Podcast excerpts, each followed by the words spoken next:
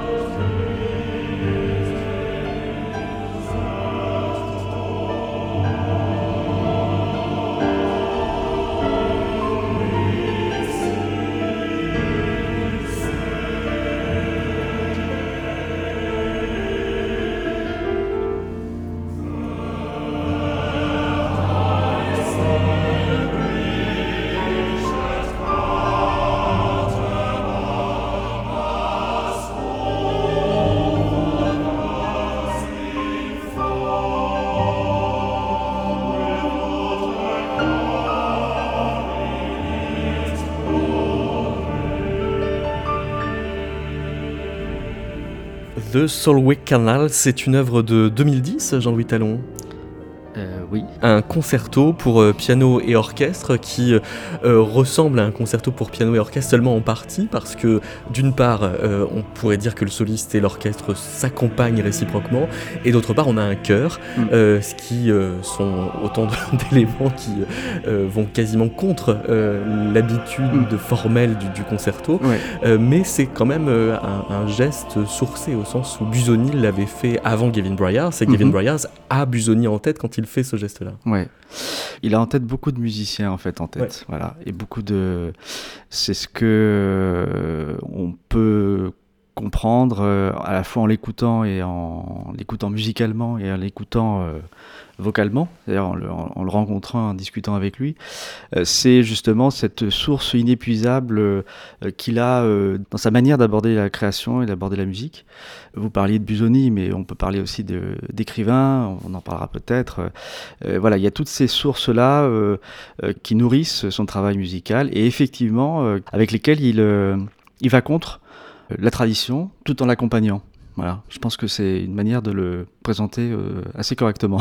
ce, qui, ce qui rend le, classement euh, finalement délicat, parce qu'on on, ne peut pas dire post-moderniste parce qu'il renie pas la modernité. Non. Euh, on peut pas dire néo-classique parce que...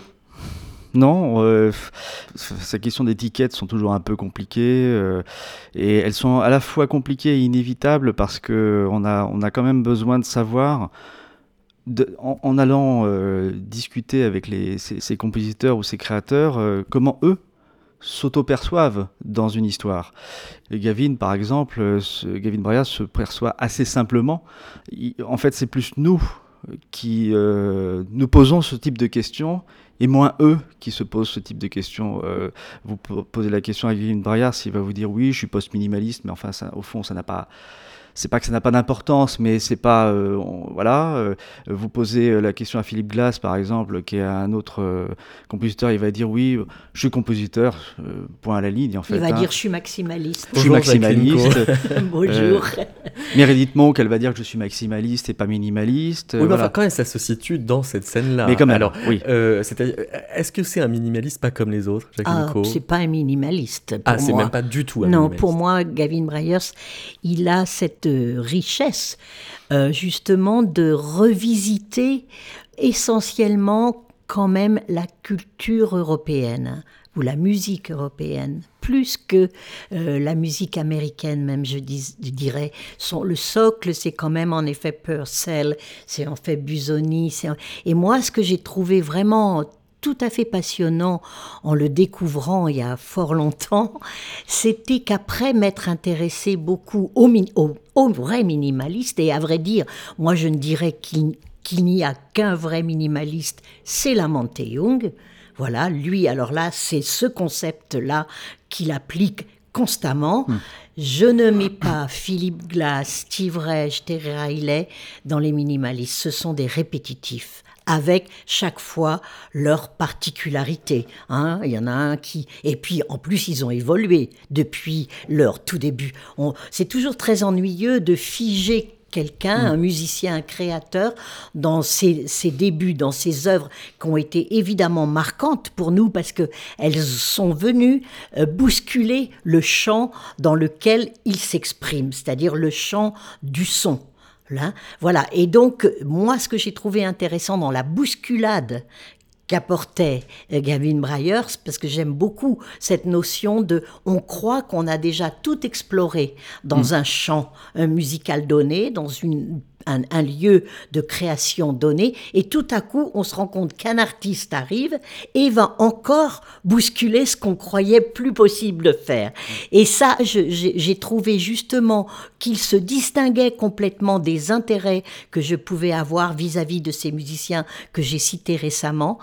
Et c'est peut-être pour ça que je, je peux employer le terme éventuellement postmoderne, c'est-à-dire quelqu'un qui vient après Hein, pas, voilà, qui vient après, parce que c'est comme une veste qu'il retourne. Mais alors, ce serait Voilà, pas... avec, avec la veste chargée de toute la culture européenne. Oui, alors on a, on a une heure pour en parler, mais ce serait à ce moment-là, pour être encore plus rigoureux, un, un musicien post-historique, encore plus que post-moderne, parce que les, les sources Oui, qu'il va chercher, dire. elles remontent à, à, à Perrotin, Oui. à, à Gesualdo. Jean-Louis Talon, comment vous avez fait pour euh, faire ce, ce livre Gavin Bryars euh, en parole, en musique, pour euh, ne serait-ce que documenter toutes les sources qui peuvent nourrir Gavin Bryars quand il euh, compose une pièce?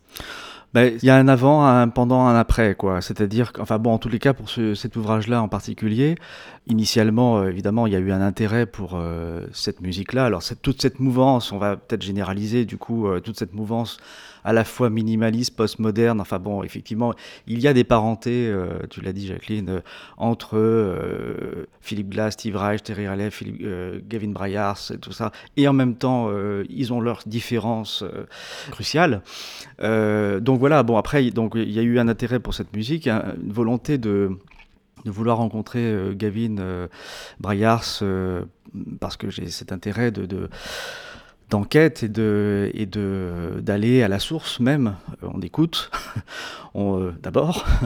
Euh, ensuite, on se renseigne sur les œuvres qui sont euh, qu'on a écoutées. Bon, on pointe peut-être certaines œuvres. C'est pour ça que dans l'ouvrage que j'ai fait, il n'y a pas euh, tout n'y est pas évidemment. hein. Euh, Gavin Bryars, euh, il faut savoir quand même qu'il y a 200 œuvres Oui. derrière lui. Donc, il n'y en a pas 200 euh, qui sont chroniquées dans. Qui dans- sont évoqués dans le livre, qui est évo- pourtant euh, très complet, enfin qui semble complet en tout cas. Bah, en tout cas, il y a beaucoup de choses. Disons, disons que ça permet de couvrir un peu. euh, euh, vous parliez du concerto, ça permet de couvrir un peu tous les genres qu'il a pu aborder. Les madrigaux aussi, peut-être qu'on en, parlera aussi, etc. Bon.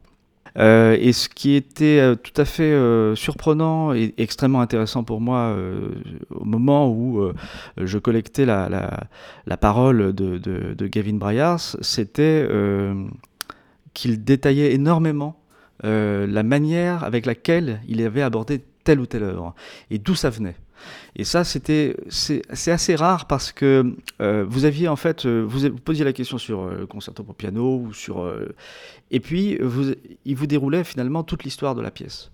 Et ça, c'est, rare parce que non pas que les autres interviewés ou les autres personnalités que j'ai pu rencontrer n'ont pas envie de le faire, mais c'est pas forcément dans la nature des personnes que j'ai pu, qui vont, qui vont détailler. De, alors. Pour euh, créer euh, euh, The Sinking of the Titanic.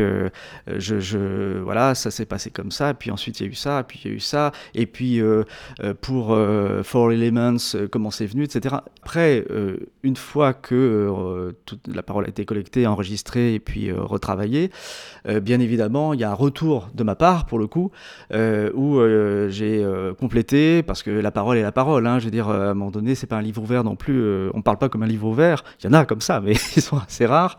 Et donc, il y a besoin de compléter euh, les interstices, euh, certains détails, euh, faire un petit écho, pourquoi est-ce qu'il y a ça, la référence euh, va trop vite, euh, parfois il faut expliciter un petit peu. Voilà. Aussi et justement euh, parce que l'histoire d'une pièce de Gavin Bryars n'est jamais que sa propre histoire, c'est aussi l'histoire de la musique qui est systématiquement engagée.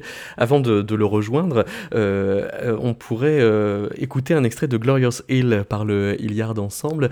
Jacqueline Co, pour le coup, ce dialogue avec des compositeurs qui ont presque mille ans, c'est absolument unique sur cette scène qu'on désignait comme minimaliste, même si ça ne lui correspond donc que partiellement. C'est pourquoi je, reviens encore, je, suis assez, peut-être, euh, je ne sais pas ce que, ce que va en penser Gavin lui-même, mais moi je suis assez radical euh, pour, bien sûr, il y a des, des proximités avec euh, ce qu'on a appelé le courant minimaliste qui est essentiellement américain quand même, mais moi je ne peux pas, je, je peux pas me satisfaire de ce cousinage. C'est un cousinage peut-être, mais si éloigné pour moi que je ne peux pas situer Gavin dans cette mouvance. Pour moi, il est vraiment tellement, tout est tellement teinté justement de toute notre histoire européenne à nous qui a tellement de particularités et de différences par rapport à ce que je dirais tout ce qui est americana, hein, voilà tout ce tout ce qui est sous-jacent, voilà, euh, c'est pas, on n'est pas près de Hives, on n'est pas près de tout ça. Là, ce que je trouve magnifique justement, c'est comment Gavin va piocher dans ce qui est notre histoire. Je dis notre parce que je m'inclus dedans, européenne, et comment il l'a il la, revivifie d'une part, il en fait sa chose à lui, c'est sa patte, hein, voilà, qui va modeler, qui va. Et ça, c'est quelque chose d'absolument unique. Et c'est cette particularité, cette originalité-là, cette individualité-là qui a fait que moi j'ai été mais complètement euh, euh, bouleversée par ce travail parce que justement il lui était totalement propre. C'est difficile après, et c'est pour ça que je suis assez radicale en le disant non. Moi, je le situe pas là du tout. Je le situe vraiment dans une façon de se réapproprier euh, toute notre histoire et toute notre langue, ce qui est phénoménal. Hein il y a une référence qui m'a beaucoup euh, intéressé euh, dans ce qu'il a dit et qui est rapporté dans, dans, le livre.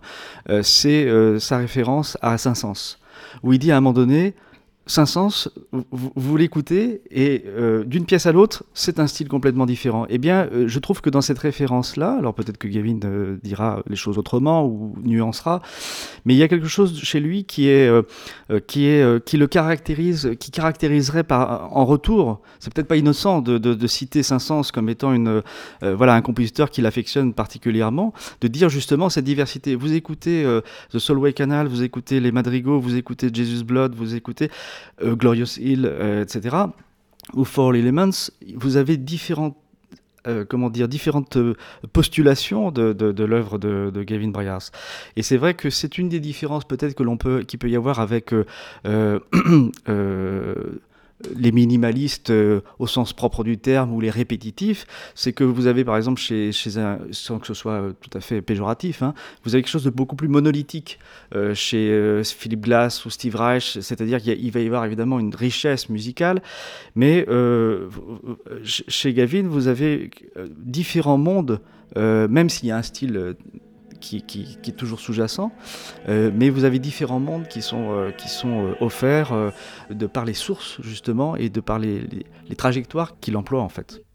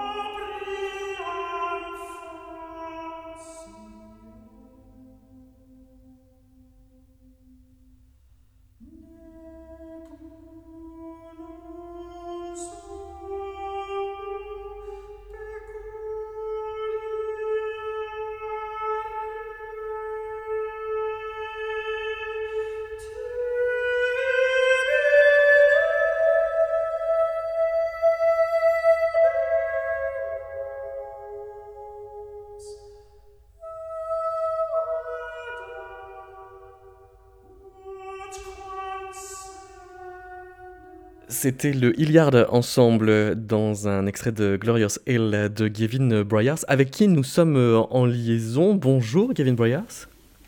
Bonjour.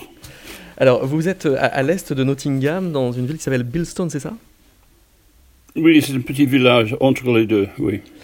On, évoquait euh, toutes les, sources qui peuvent euh, grouiller euh, dans, vos œuvres et toutes les, strates historiques qu'il peut y avoir dedans. Il, se trouve que vous êtes un enquêteur et que vous avez une passion pour Sherlock Holmes? Oh oui, bien sûr. Euh, de, ma jeunesse, euh, je me passionne de Sherlock Holmes et, de plus de tous les, euh, les romans de, de, détectives, mais surtout de Sherlock Holmes, parce que chez lui, il y a une espèce de recherche autour de ses œuvres. Il y a des sociétés de Sherlock Holmes qui fait des enquêtes pour voir exactement ce qui s'est passé dans cette euh, histoire. Par exemple, est-il possible de prendre un voyage comme ça dans un train au fin du 19e siècle entre Douvres et Londres?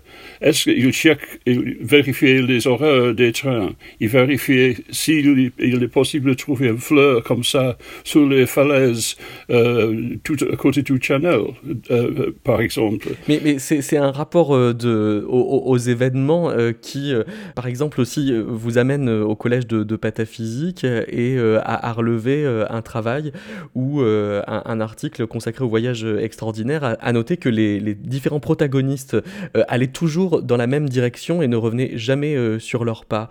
Est-ce qu'on peut dire que vous faites pareil, c'est-à-dire que vous avancez tout le temps et vous ne revenez jamais en arrière? Oui, c'est vrai. Euh, euh, j'avance euh, j'ai fait toujours quelque chose de nouveau. Je ne me répète pas, pas. je ne revois pas ce que j'ai déjà fait et faire une nouvelle version. Je trouve autre chose à faire, mais peut-être avec le, même esprit. par exemple, quand j'écris une pièce quelconque, je trouve des références à un autre compositeur, disons Palestrina ou Purcell ou Schubert ou Alcan, et euh, je fais une petite note et ça arrive dans une autre pièce, pas dans la pièce que je suis en train d'écrire. J'aime beaucoup euh, chercher dans les, les librairies, les bibliothèques, euh, disons, et les, les indices au fin des, des, livres pour voir une petite référence. Quelquefois, on, ne trouve rien. Un jour, on trouve quelque chose et c'est comme si le soleil arrive. C'est incroyable, c'est une telle joie. Donc, euh, faire les recherches, faire des enquêtes, c'est toujours un plaisir parce que quelquefois, on arrive à une grande, grande surprise. C'est pas comme on croyait qu'on cherchait quelque chose et pas, pas du tout euh, ce qu'on euh, anticipait. Ça, veut dire que si euh, on doit euh, se laisser euh, surprendre par ce qu'on cherche, on, ne doit surtout pas chercher à avoir son style. Parce que quand Jean-Louis Talon disait tout à l'heure votre intérêt pour Saint-Saëns, justement parce qu'il n'est pas dans une signature, il n'est pas dans, dans, un style, ce qui m'a beaucoup étonné dans vos entretiens avec lui, c'est que pour vous, c'est le même non-stylisme que celui de Duchamp, justement. Oui, c'est ça. Si on pense à un artiste comme, disons, Frank Stella, on, sait bien exactement euh, ce que soit euh, la, peinture. Si on pense à Roy Lichtenstein, c'est toujours pareil. C'est toujours intéressant, mais c'est toujours pareil. Si on euh, regarde les œuvres de Duchamp, il n'y a pas aucune chose iconographique qui les, les relie, pas du tout. ce, qui euh, ils ont en, commun, c'est les, idées, les concepts au fond, et aussi des concepts quelquefois euh, pas clairs du tout. Et c'est très mystérieux, et dont on trouve une richesse là. C'est comme Duchamp, euh, quand il a, il a arrêté de faire la peinture, il, dans 1912, il a dit cette expression dans le français, bête comme un peintre. Euh, parce que pour lui, les peintres, ils n'ont que les, les, yeux. Lui, il veut euh, euh, travailler avec son esprit, avec son cerveau, pas, pas seulement le, le, crayon magique. Jacqueline Co, vous aviez vu, vous, le rapport avant Gavin Bryars entre Duchamp et Saint-Saëns? Non. Moi non plus, oui. Non, non, je dois dire, non, non, je n'étais pas assez, assez au fait. Mais c'est beau justement que quelqu'un nous le signale. Qu'il y ait un rapport entre le carnaval des, des animaux et l'urinoir. C'est-à-dire qu'il y a que quelques années d'écart. Hein ouais. C'est vrai que euh, vous savez que c'est Touchon qui a écrit les carnivores des animaux. Vous savez, vous savez ça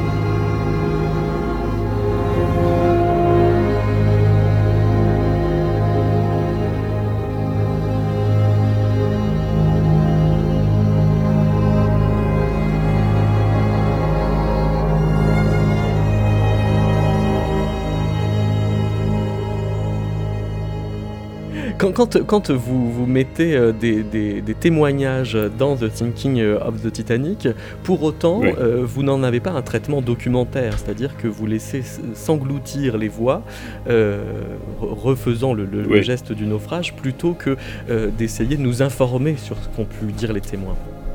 Avec le Titanic, c'est un, œuvre qui, en fait, euh, n'est- euh, n'a été jamais finie parce que chaque fois je trouve quelque chose de nouveau.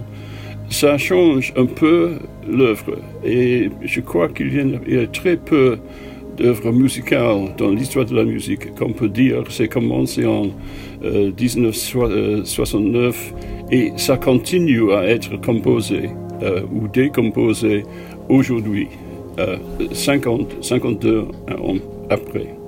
Parce qu'au début, je, fais un focus sur un, tout petit incident dans l'histoire du naufrage. Et peu à peu, je trouve autre chose. Euh, c'est pas, euh, comme vous avez dit, c'est pas un, documentaire. Euh, c'est une recherche car par un petit chose peut me mener à une autre idée ou une autre piste.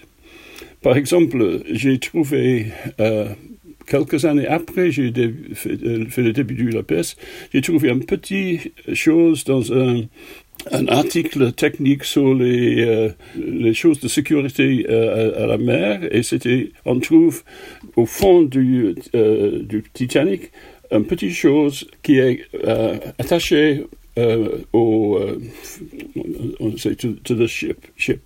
Et c'est une chose qui, par laquelle on peut écouter les cloches qui sont sous-marins tout le long de la côte euh, Amérique.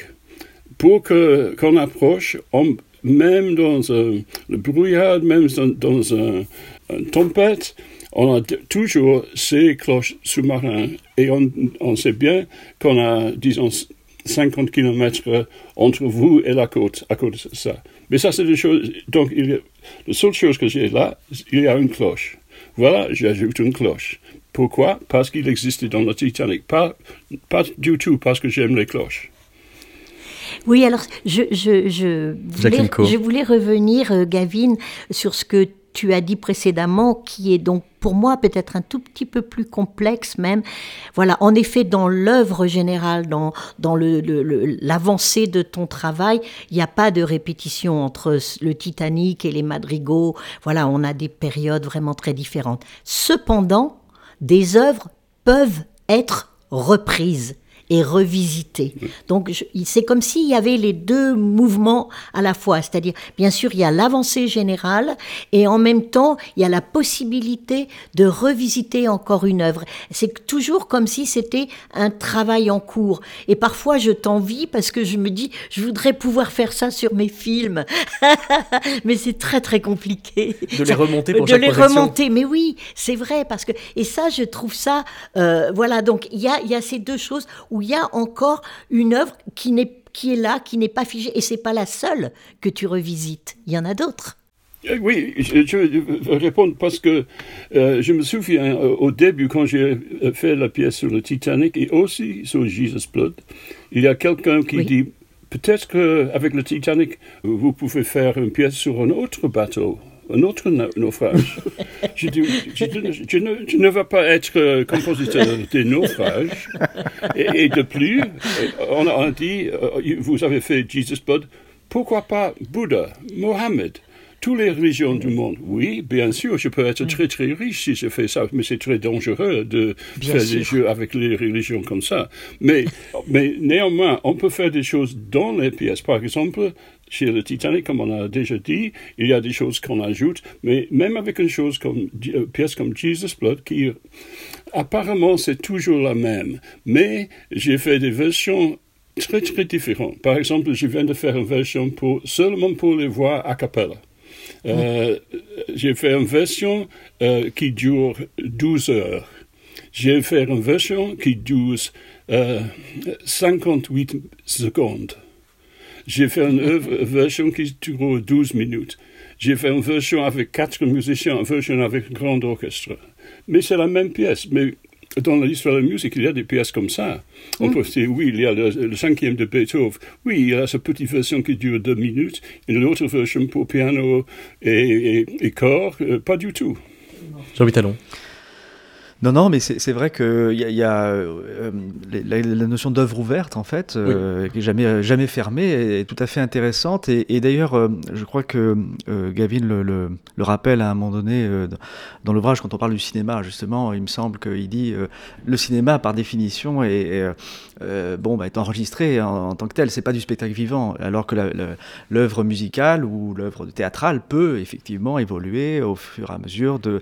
Des, Mais, y a, quand on prend des, des exemples d'œuvres ouvertes, en général, c'est qu'il y a des choses qui ne sont pas déterminées par le compositeur et qui sont euh, finies ou, achevées euh, d'une version à l'autre par les interprètes. En l'occurrence, là, c'est le compositeur euh, qui réouvre sa propre, absolument, sa propre absolument. Il y, a quelque chose qui était que, que, par rapport à ce que disait Gavin aussi tout à l'heure concernant le, le, le, fait de découvrir finalement l'enquête ou en tous les cas la recherche le plaisir de découvrir quelque chose qu'on n'était pas venu chercher, mm. ou euh, sur quoi voilà, on, on, a, on pensait euh, arriver à quelque chose, et puis finalement, c'est, on pensait arriver au stade A, et puis finalement, on est sur le A' ou le B.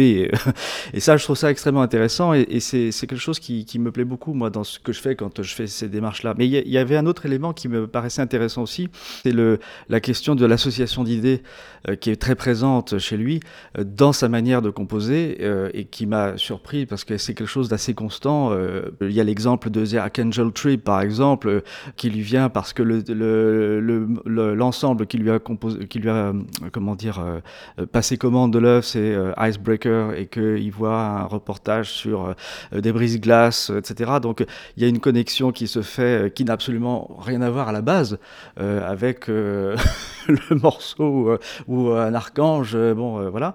et puis il y a, vous parliez de Glorious Hill, enfin qu'on a, qu'on a qu'on a, entendu, oui. Voilà, euh, qui lui vient parce que ça lui rappelle, euh, euh il, euh, ça, Iliard ensemble lui rappelle la pièce Glorious Hill sur laquelle il a travaillé quand il était au théâtre, quand il travaillait dans, au théâtre des Marquert.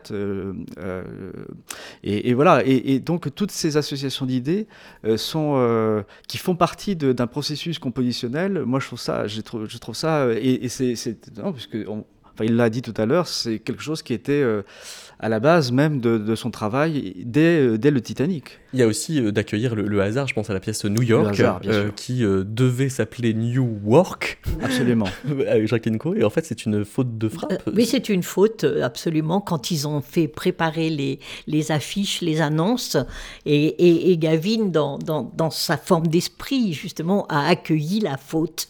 Mais la resignifié, c'est-à-dire que ça, n'était pas New York City aux États-Unis, du coup, mais voilà petit New York qui se trouve. Euh, qui se trouve euh, en, Angleterre, je ne sais où.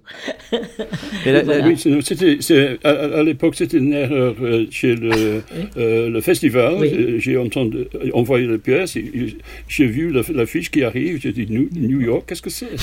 Mais Parce que je n'ai jamais écrire un écrivrait une pièce comme ça. Je ne suis pas Frank Sinatra, par exemple.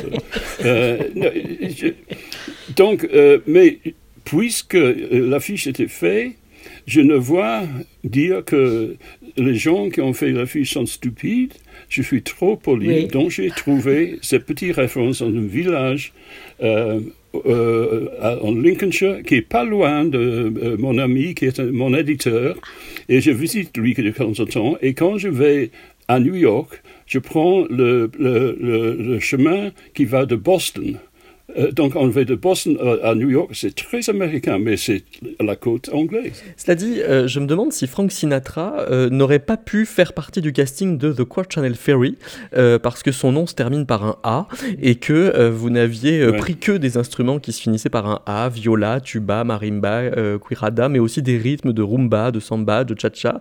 c'est un principe que, vous, enfin, que vous assumez comme oulipien, même si vous dites qu'il ne faut pas aller forcément au bout de ce genre de principe. J'ai fait ça euh, à l'époque parce que c'est mon premier concert dans la France. C'était au Festival d'automne de 1979. oui. oui. et je m'intéresse beaucoup dans le, collège de pataphysique et Oulipo, tout ça, et Roussel. Écrivain favori sur Roussel, c'est Jean Ferry. Donc Ferry, c'est lui qui a, a amener la France à moi et mais je, vais à la France sur le ferry. Donc ces deux choses arrivent. Et donc c'est toujours un jeu de mots et même avec les, euh, instruments qui finissent en A, il y a aussi le fait que euh, l'impression d'Afrique, c'est le voyage du bateau va de, la France euh, à la Sud-Amérique, qui, est Latin America. Elle est là, comme A, a dans la note musicale. Donc la pièce finit en La. Il y a le, le, compositeur favori de Jean Ferry, c'est Palestrina, qui fait le dernier trois, trois lettres sont in A, in A. Donc, ça le, la tonalité, tout ça. Et, même quelquefois, je ne peux pas, pas penser à une autre chose qui est un A, tu peux toujours euh, dire Ah, mais il y a aussi, il y a, etc. Donc, on peut ajouter n'importe quel. Et alors, euh, c'est important de ne de, de, de, pas laisser le, le, principe se refermer sur soi. Vous dites que, euh, quand même, le, public n'a que faire de ce genre de, raisonnement. Et quand Jean-Louis Talon vous interroge là-dessus, vous bifurquez sur une petite tension qu'il y avait eu entre Pierre Boulez et, Stravinsky à propos de la partition des noces de, Stravinsky, que Boulez voulait corriger. Ah oui, ah oui c'est ça. Je, pense que Stravinsky a été très, un peu amusé parce qu'il n'a pas changé du tout ce qu'il a écrit. Il dit voilà, c'est fait. Mais s'il était quelqu'un d'autre, par exemple, un, ami de Boulez, s'il avait des amis, je ne sais pas, mais c'est un ami de lui, peut-être qu'on on peut changer parce qu'il fait un, atmosphère de, peur chez, euh, autour de lui. Tout à fait. pour moi, euh, être toujours dans la peur, c'est pas intéressant du tout. Hmm. Jacqueline Co, il faut qu'on parle de Daniel Co. Oui, euh, bien sûr. Qui, ah, oui, Le, le, maître, le maître.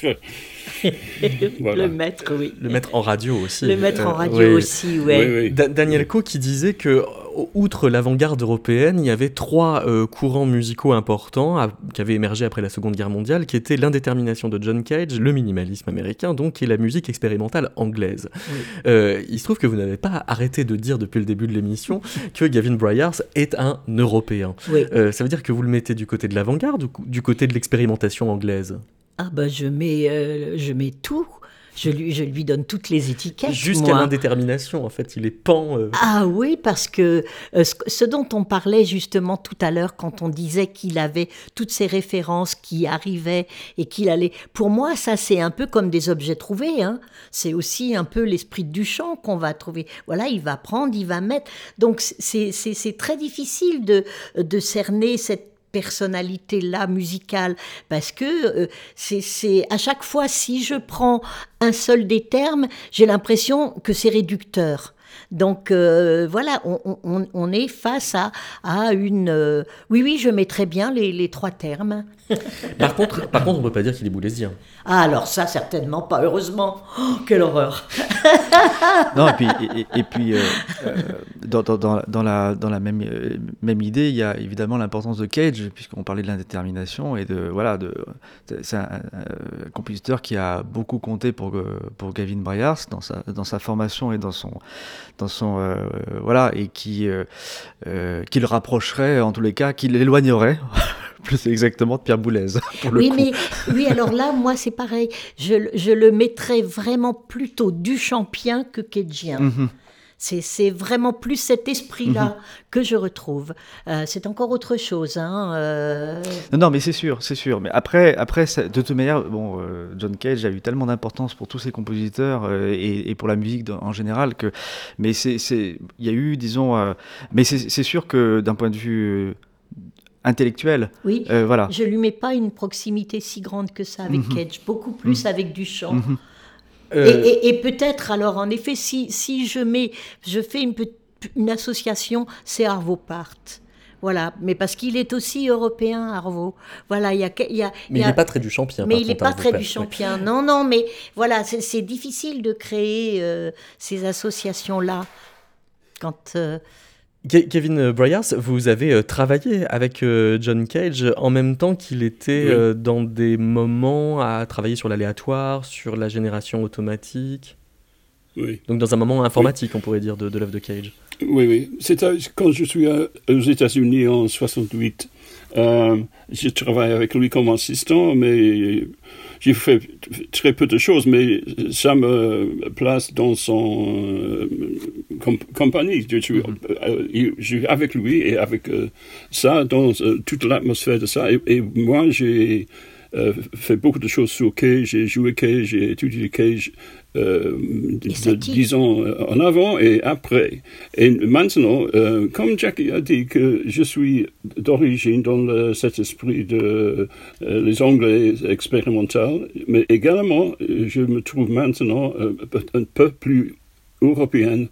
Néanmoins, ce qui s'est passé entre nos deux pays récemment, qu'on ne dit rien, quand, quand quelqu'un, euh, par exemple, un, journaliste euh, en Australie me dit euh, comment peut-on décrire votre musique? Je dis, toujours, moi je suis d'origine cajun, cette musique c'est le, plus important pour moi, mais la musique que j'écris n'a aucune relation avec la musique de Cage, pas du tout. Et la chose qui est importante, c'est quand on travaille avec Cage, on travaille, on a un grand respect, on joue ensemble, et on, part, et il dit, va-t'en et fais ce que tu veux. Il donne une espèce de permission de, faire n'importe quoi, mais surtout que c'est fait dans son esprit. Et ça, c'est ce qui est différent entre lui comme euh, professeur, et enseignant et, euh, par exemple, Boulez ou Stockhausen. Si et il dit, va-t'en, maintenant, tu vous avez étudié avec moi pour, pour des mois, mais il faut que euh, vous écrivez la musique exactement comme je vous dis. Et, si vous faites autre musique, c'est une erreur. Et pour moi, il n'y a pas aucune erreur historique dans la musique. Oui. Mais quand, on parle de musique expérimentale anglaise, euh, de quoi parle-t-on? Puisque euh, j'ai l'impression que ça engloberait aussi bien Michael Nyman que Cornelius Cardew, sauf que vous, avec Nyman, vous avez surtout en commun le goût du football, euh, alors qu'avec Cardew, vous jouez à faire le scratch orchestra. Cardew n'aime pas le football. C'est pour ça que vous avez fait plus de musique avec lui. Oui, oui. Non, mais euh, euh, c'est à l'époque, euh, il y a un, en Angleterre, il y a un, groupe de personnes qui travaillent ensemble, qui sont très indépendants, qui n'ont aucune relation avec la musique officielle, ni on, ne gagne aucun paiement pour ce qu'on en fait, on n'a pas de support gouvernemental ou culturel. donc on est un peu underground. Donc ça, dure pour euh, des, années, mais, peu à peu, euh, les choses changent. Cardio, par, exemple, il, bouge vers la musique euh, politique révolutionnaire. Mais autres s'intéressent dans la musique et prennent un, un, piste tout à fait différent. Mais pour l'origine, ça c'est d'où je viens. Il y a des gens de ce mouvement, on peut dire mouvement, qui composent aujourd'hui la musique de la même façon. Et ça, c'est une erreur de rester dans une, position fixe. Il faut toujours faire une évolution pour prendre une piste, pour suivre ce qu'on trouve et, et plus en plus au futur. Euh, donc, éventuellement, on n'a aucune idée d'où je viens, parce qu'il faut une petite trace. donc, si je dis que je viens de Cage, de la musique expérimentale, anglais m'ont dit, mais, je n'entends aucune chose de ça dans une pièce euh, chorale récente, par exemple. oui, il faut faire tous les petits steps, les, marches de l'un à l'autre. Éventuellement, éventuellement, on est là. Et si on perd un des marches, on n'a aucune idée d'où vient cette pièce. Et ça, c'est pourquoi je parle de Saint-Saëns, parce que Saint-Saëns n'est pas Duchamp, mais lui, il est toujours différent. On n'a pas aucune relation avec une pièce à l'autre. Euh, et ça, pour moi, c'est une chose que j'admire.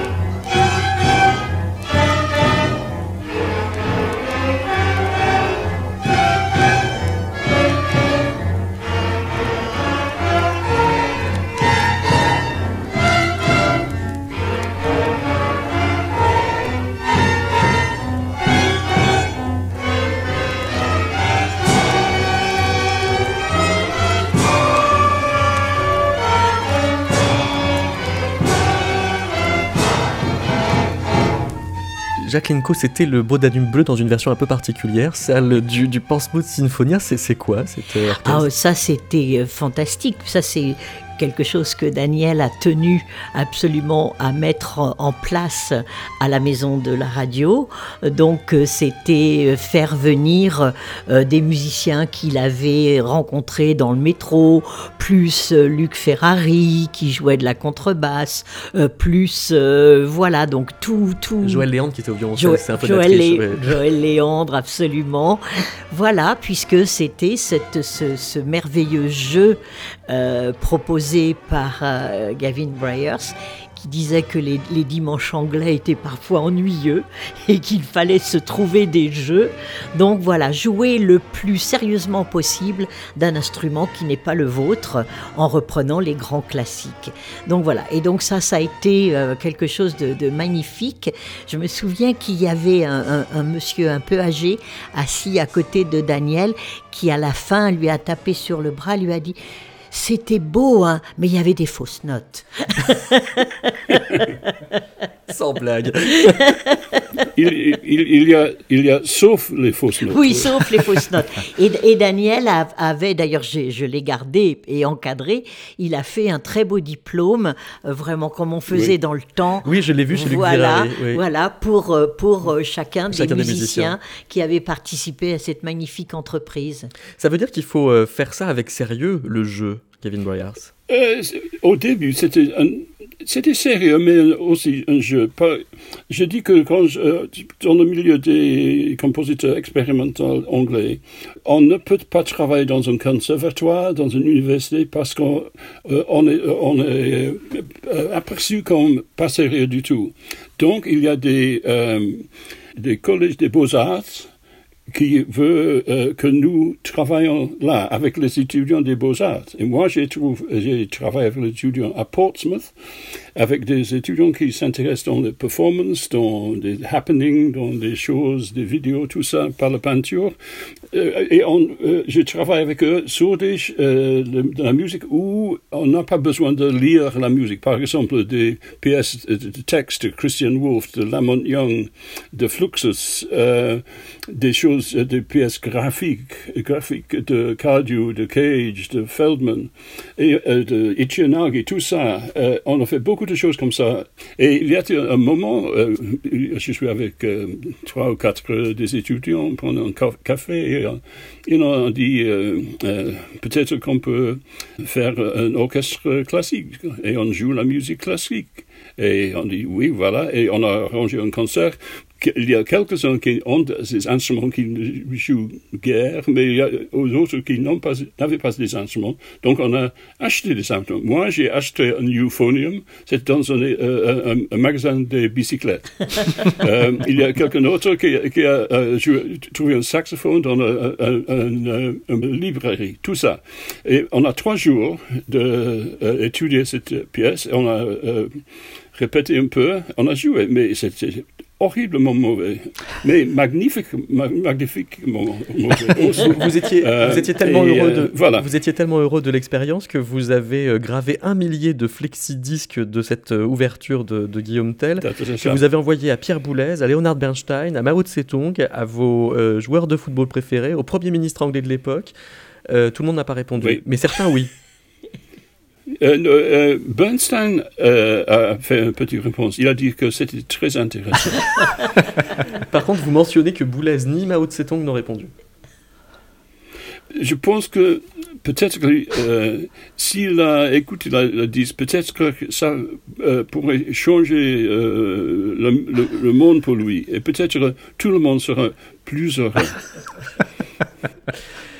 Euh, Jean-Louis Talon, dans, dans, la préface de, de ce livre paru au mot et le reste, j'ai oublié de le dire euh, tout à l'heure, euh, vous écrivez tour à tour opéra, laude, concerto, songs, quatuor, pièces vocales. Ces œuvres, même quand leur rythme se fait plus vif et s'emporte dans des tremblements de cordes ou des tournures respectives, gardent cette solennité grave et impalpable qui est le propre sans doute de l'idée à l'écart du stratagème ou de l'art rétinien auquel s'opposait Marcel Duchamp.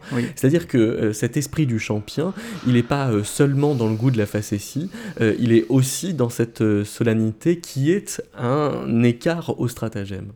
Oui, oui, oui, sans, aucun doute. Mais disons que c'est quand Gavin parle de, effectivement de cet art rétinien, alors qui rapproche de, je crois que c'est au moment où on parle de Philippe Glass notamment, mais pas seulement, et que Gavin l'a redit tout à l'heure de Roy Lichtenstein, enfin de tous ces peintres qui, euh, ou tous ces artistes euh, euh, qui s'arrêtent à un moment donné à une certaine étape, on va dire, de, de la connaissance peut-être du monde, ou en tout cas de la perception des choses, enfin selon, selon, selon Gavin. Hein. effectivement, cette solennité aurait tendance à vouloir justement montrer qu'il y a...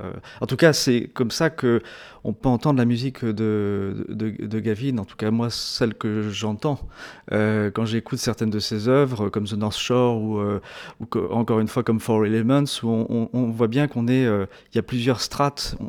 Il faut qu'on, d'ailleurs, je, le dis aussi, et je fais référence à Daniel, à Daniel Co dans, la préface où je, parle de, il parle d'abysse.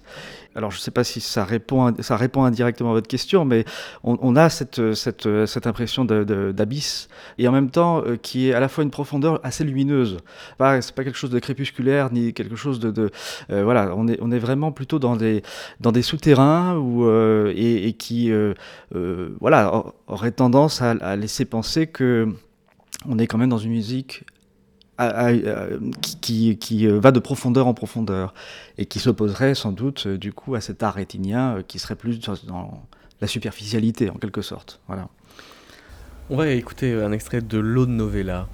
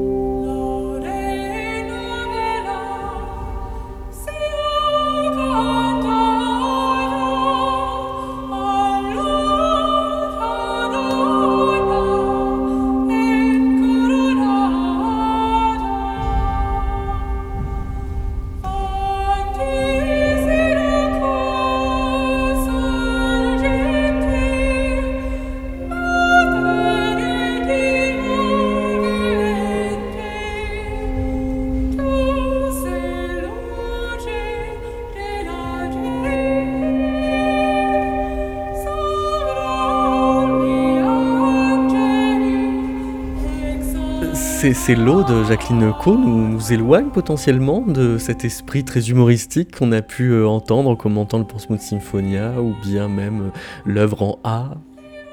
Je parlerai peut-être de respect en fait vis-à-vis euh, du son.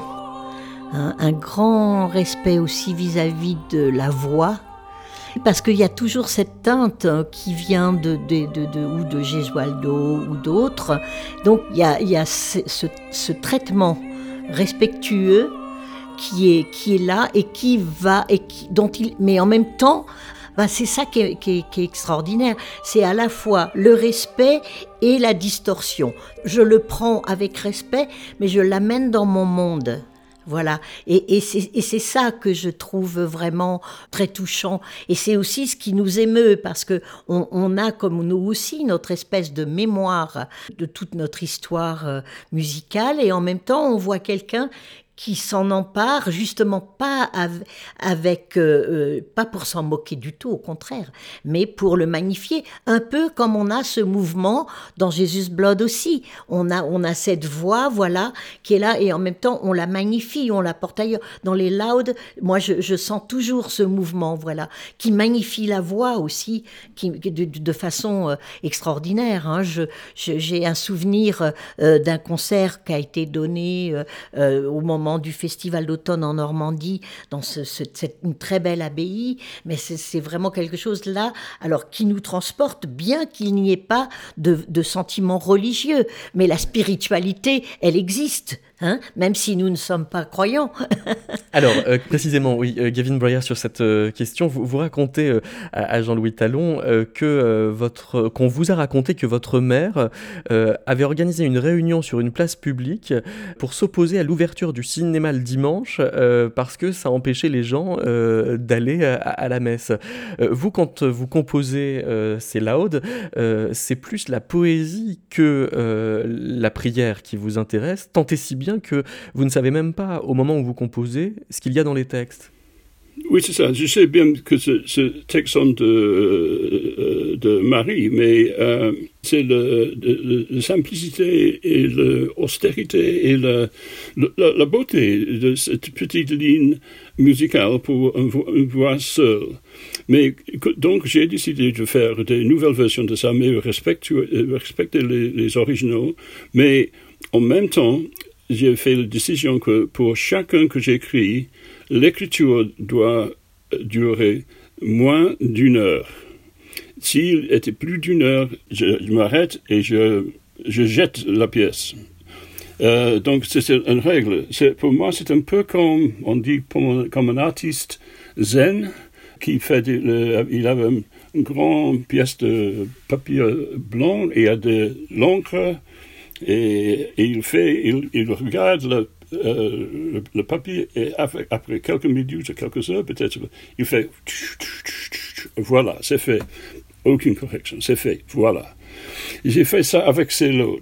Aussi avec les, les par exemple, les, trois premiers euh, livres de madrigaux. Maintenant, je suis en train de finir mon septième livre de madrigaux, mais les deux troisièmes sont écrits dans un seul jour le premier euh, livre les, lundis, le deuxième les mardis, le troisième les mercredis. Donc il faut qu'il y ait sept euh, euh, livres de Madrigal. peut-être qu'au au passé, on pense, je, vais écrire un livre de Madrigal, voilà. Peut-être que je vais écrire un autre, voilà. Éventuellement, peut-être en a quatre ou cinq Madrigal, voilà. C'est très, joli. Mais si on a le principe que le Madrigal écrit euh, chaque, pour un, jour seul, euh, on, on, est obligé d'écrire de, écrire sept et de garder la vie pour qu'on puisse faire ça. Être très soigneuse avec la, santé sur ça. Parce que si je suis malade, je peux pas finir le septième livre. Ça, c'est terrible. Je vais, je, vais à l'enfer s'il existe. Ah d'où la nécessité de prendre soin de votre corps. Mais alors, euh, à propos de, corps, vous avez euh, régulièrement travaillé avec euh, des, chorégraphes au fil des, décennies. Vous avez travaillé avec Merce Cunningham.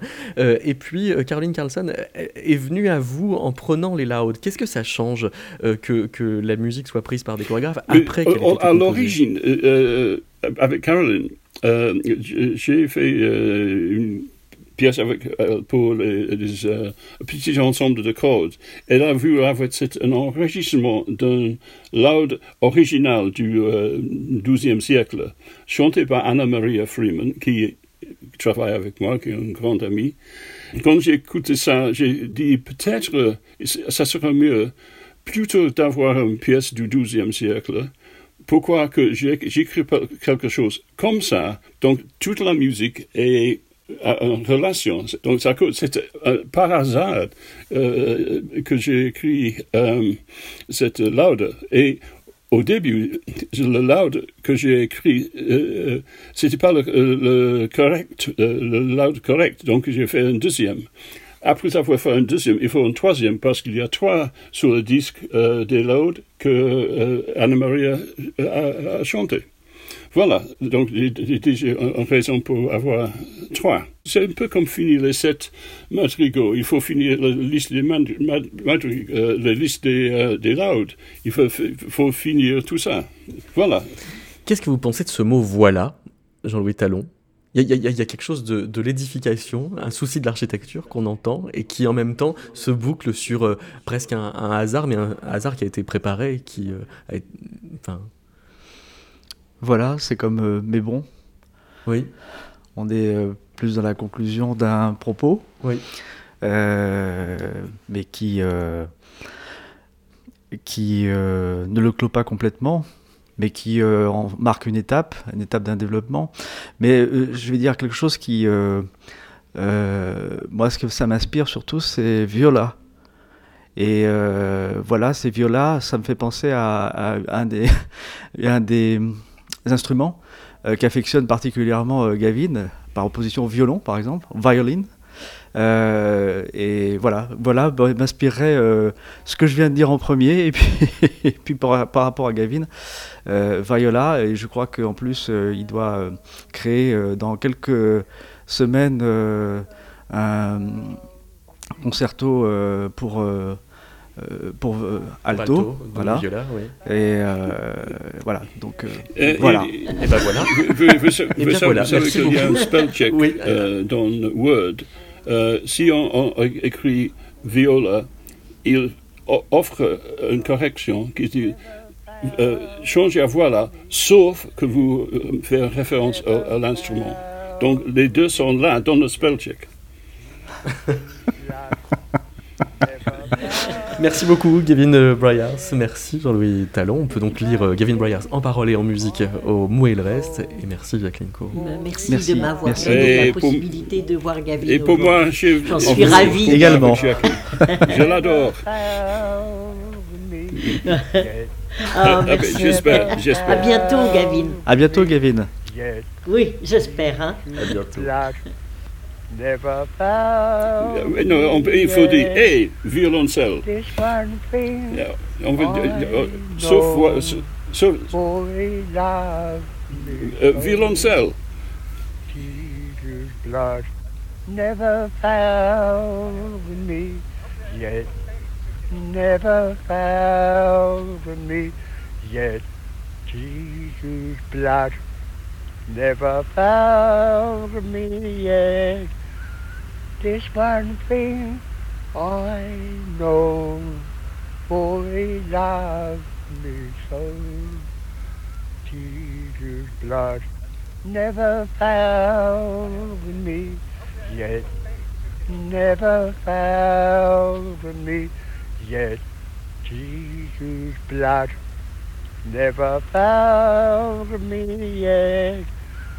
This one thing I know, boy loved me so. Jesus' blood never found me yet, never found me yet. Jesus' blood never found me yet. This one thing I